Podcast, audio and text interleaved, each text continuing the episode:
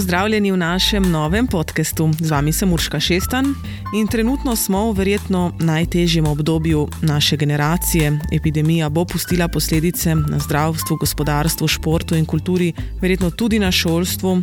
In da bi bile te čim manjše, ste zdaj, ko so otroci doma, v veliki meri odgovorni prav vi, starši. Zato se bova z mojo sogovornico Lucijo Čevnik, doktorico socioloških znanosti, pogovarjali o tem, kako otroke motivirati, kako se z njimi pogovarjati in kako se soočati s stresom v teh zagotovo težkih časih. Doktorica Lucija Čevnik, lepo pozdravljeni in hvala, ker ste naša gostja.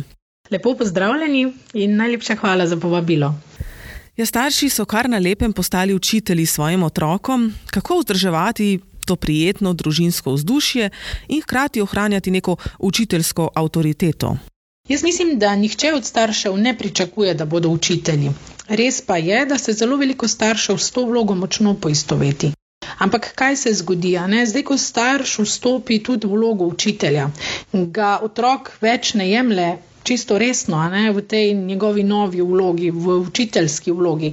Kaj ti čisto drugače je, če nekaj od otroka zahteva učiteljica ali pa če to isto stvar zahteva mama. Zdaj otrok se bo najverjetneje postavil v obrambno pozicijo, ne, kaj ti mi govoriš, sploh ne veš, kako to gre, ti nisi moja učiteljica, nimaš pojma in zelo hitro bo prišlo do konflikta. In če bo se to nadaljevalo, ne, mamini pritiski ali pa očetovi, tem bolj se bo otrok postavljal v neko obrambno pozicijo in eh, tu bo prišlo popolnoma do prekinitve stika, do neprestanih konfliktov, kričanja, nadzorovanja. Skratka, eh, situacija ne bo eh, več ok.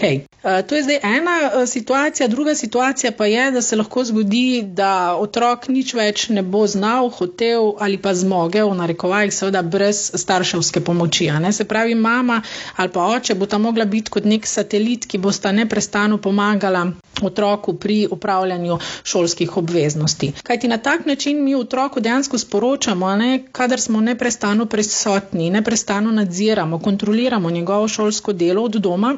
Da mu pravzaprav ne zaupamo. Eh, in eh, če mu ne zaupamo, otrok tudi nima tistega poguma, izgubi tisto notranjo motivacijo za delo.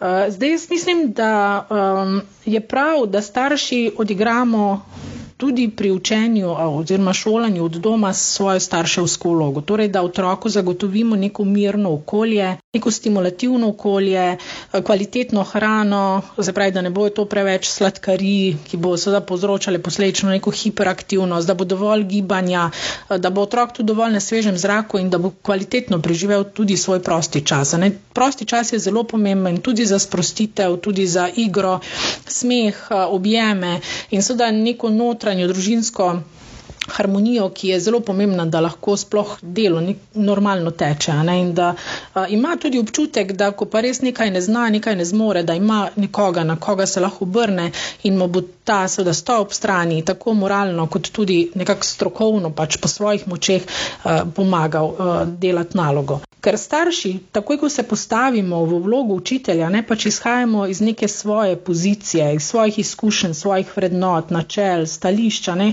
to, kar smo nekako sami doživljali kot šolajoči.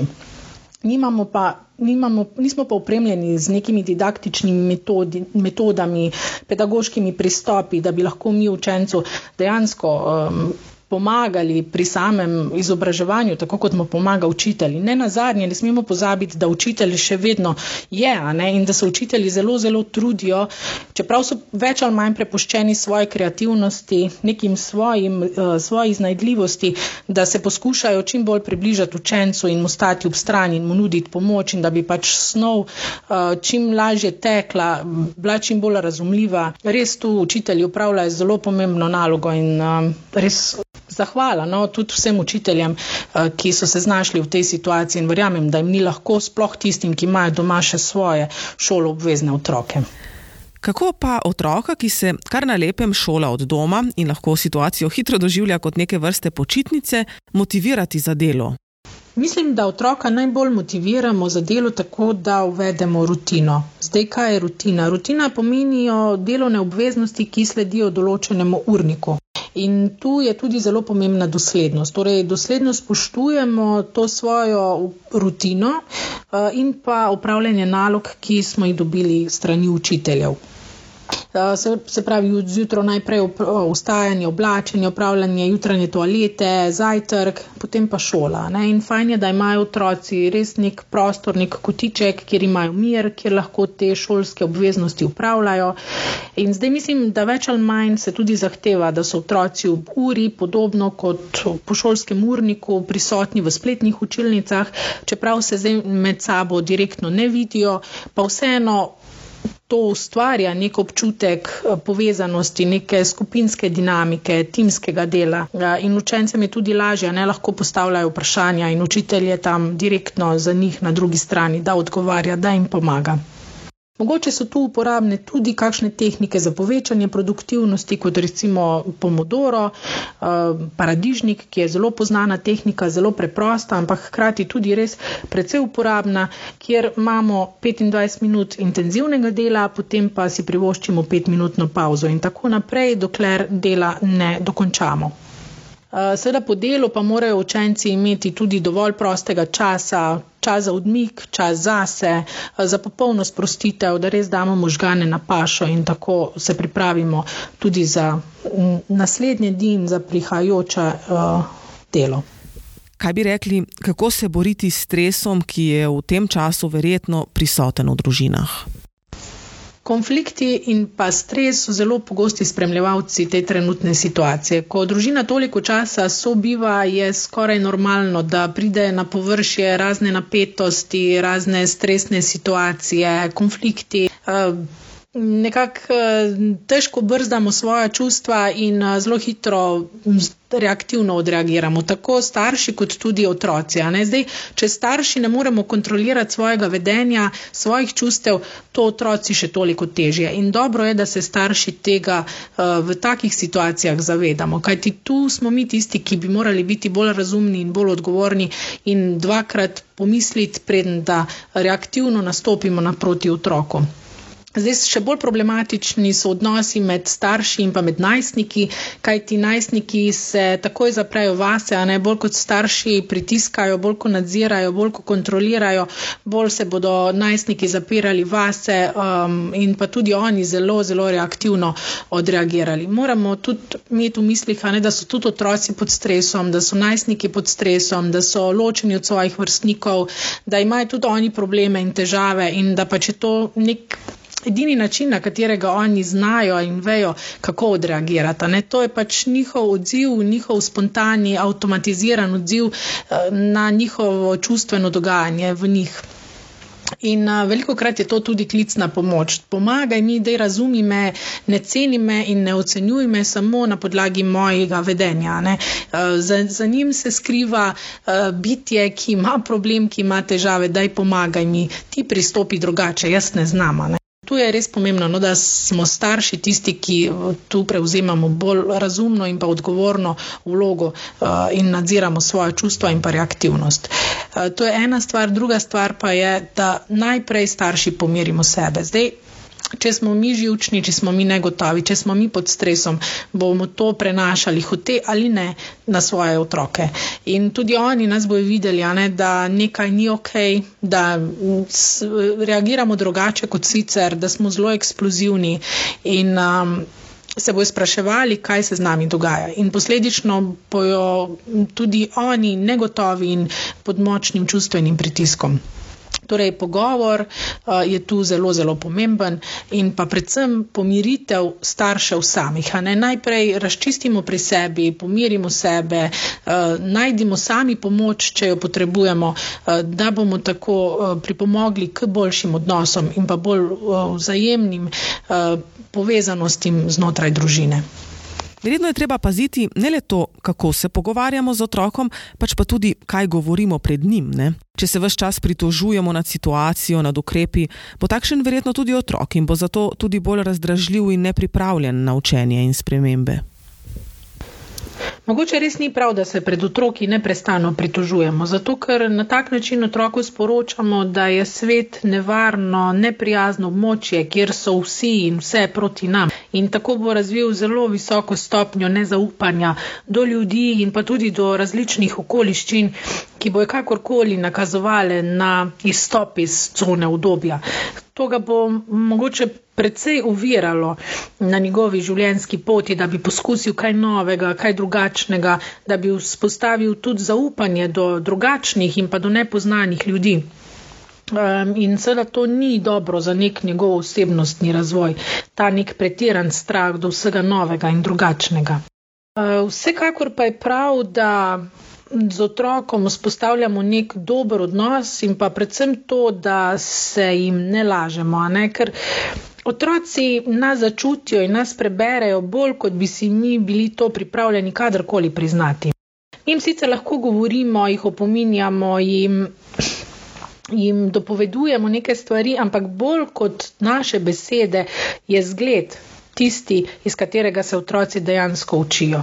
Ker s svojim ravnanjem, z našo neverbalno komunikacijo, mi dejansko otroku sporočamo. Kako mi gledamo na stvari, kaj si mi mislimo v nekih situacijah, kaj si mi mislimo v drugih. In um, mi lahko govorimo, da nas ni strah, pa da smo samozavestni, vendar če tega ne kažemo s svojo držo, z svojimi dejanji, z načinom govorjenja, ne, nas bo otrok zelo hitro prebral. In otroci so pravi mojstri, kot detektori laži, ki nekako začutijo to neko našo negotovost. Ne? In zato mislim, da je prav, da se z otrokom pogovorimo, kadar tudi imamo sami težave, če nas je res strah, da občutimo tesnobo zdaj v teh časih, da smo raztrešeni, razdraženi, da jim to povemo pač seveda letom primerno ker otrokom bo na tak način vseeno lažje, če bomo zaupali, kaj se z nami dogaja, kot pa da si mora otrok sam ustvarjati neko sliko, da nekaj ni v redu staršem in da um, nekako dvomi, da tudi če mi rečemo, ah, nič ni, pa poskušamo nekako hliniti. Um, ta naša čustva vidijo, ne, da imamo rdeče oči, da smo zelo reaktivni, da pogosto jokamo in čutijo, ne, da nekaj ni v redu. In boljše je, da pač se z njim pogovorimo, da mu povemo, le poslušaj, zelo slabe volje sem, res sem zelo razdražena, da prosim, pusti me pri miru. E, in tudi, kadar se nam zgodi, da reaktivno odreagiramo, da rečemo kaj, kar smo rekli v nekem afektu, ne res pod nekim čustvenim. Um, navalom. Da eh, se mu mogoče tudi upravičimo. Nič ni narobe, če se otroku kdaj upravičimo, eh, kajti tudi mi smo samo človek in um, storimo kdaj kaj, kar mogoče kasneje obžalujemo. No, ko sem spremljala odzive nekaterih staršev po uvedbi mask, ki so bili zelo agresivni, pisali so učiteljem, ravnateljem, pa protestirali pred šolo, da njihovi otroci pod nobenim pogojem ne bodo nosili mask, sem se spraševala, kakšni bodo postali otroci teh staršev, ki so že zdaj prepričani, da se njihovim otrokom vse čas zgodi neka krivica. Bodo ti otroci v srednjim šolam profesorjem grozili z odvetniki, pa na nekaj mesecev menjavali službe. Kaj starši s takim načinom sporočajo svojim otrokom? Um, starši pač imajo različna stališča in v skladu s svojimi stališči in prepričani tudi delujejo, kar je čisto logično. Ne? Pa tudi glede na protislovnost informacij, ki prihajajo iz medijev, odzive sami zakonodajalcev na ukrepe in ne nazadnje tudi deljeno mnenje stroke, niti ni tako čudno, da so ljudje danes razdeljeni v dva pola in da so in obenem prestrašeni in zmedeni, kaj je še prav in kaj ne. Zdaj, kaj pa se mi res zdi uh, sporno v tem, kar ste izpostavili, je to, da uh, otrok zlahka postane predmet manipulacij uh, in sicer postane sredstvo za doseganje lastnih ciljev in pa neizpolnjenih mogoče želja, frustracij, interesov staršev. Se pravi, otrok more ravnati v skladu z starševim prepričanjem, da bo na tak način nekako srečil uh, njega uh, in da bo. Um, čutil to sprejetost in pa odobravanje strani starša. Ne? Pa se tu ne gre samo za maske, gre tudi za razne druge stvari, od tega, da silimo otroke v določene poklice, neke obšolske dejavnosti, ne vem, nošenje raznih oblačil in zgolj z namenom, da bojo otroci usrečili uh, nas starše, ne? se pravi, da se bomo mi ob njih počutili uh, vredne in pomembne. Mm, predvsem zaradi tega, ker sami nismo uspeli doseči tistih svojih ciljev, tistih svojih želja in um, interesov ali pa neke notranje avtoritete, ki bi uh, nam dajala neko pomembnost. Uh, jaz mislim, da je v takih situacijah prav, da se otrok sam odloči zase. Starši ne ravnajo tako, kot sami mislijo, da je prav, uh, otroku pa ne vendarle dajo možnost izbire. Ker jaz res dvomim, da bi se v taki situaciji, kjer se mora otrok uh, izpostaviti z neko drugačnostjo, se mogoče izpostaviti nasproti celega sistema, uh, tvegati uh, opaske, mogoče diskriminacijo strani sošolcev. Dvomim, no, da bi sam uh, zelo želel se na tak način izpostaviti. In še enkrat, no, najstarši pač ravnajo svoj, v skladu s svojimi prepričanji in nosijo odgovornost za svoje vedenje, svoje ravnanje, otroku pa vendarle naj dajo možnost, da se sam odloči zase, ukolikor seveda obstaja neka realna možnost izbire. No, gotovo gre za precej stresno obdobje za vse. Kako izvleči kar največ iz tega, kako gledati na zadevo z neke pozitivne plati? Če ne drugo, je recimo dobro to, da bodo starši več časa preživeli s svojimi otroki. Ne?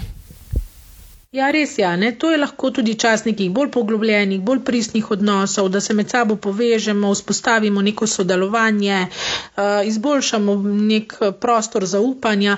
Vendar pa je vsem potrebno povdariti, da danes pa družine vendarle nismo vajene več toliko časa sobivati in je ravno to lahko problematično uh, in to pripelje do vznika raznih konfliktov, negotovosti, napetosti in pa tudi raznih duševnih stisk. Zdaj pač na nas je, ne od nas je odvisno, kako bomo gledali na situacijo in jo doživljali. Zdaj nimamo vpliva na okoliščine, vsekakor pa imamo nadzor nad našim lastnim doživljanjem. Eh, in dobro je, da pač sprememo tisto, česar ne moremo spremeniti in da storimo, kar je pač v naši moči in kar se da uh, spremeniti oziroma narediti. Zdaj, uh, jaz sem sama bolj pristaš kvalitete nad kvantiteto, kar se tiče. Igre z otrokom, uh, vzpostavljanje neke interakcije z otrokom. Ne? Bolj nekako poudarjam to, da je dobro, da tudi če ste krajši čas z otrokom, pa da tisti čas uh, kreativno preživite, povezano doživite, je boljše, kot pa da ste vse čas v otroku in neprestano nadzirate, intervenirate, usmerjate njegovo igro. Ne? Ker ni potrebno, da starš otroku neprestano diha za vratnik, ga nadzoruje, kontrolira, usmerja, ker. Um, Prav je, da ima otrok dovolj časa za prosto igro, brez starševskih intervencij in tudi obenem za dovolj pozornosti.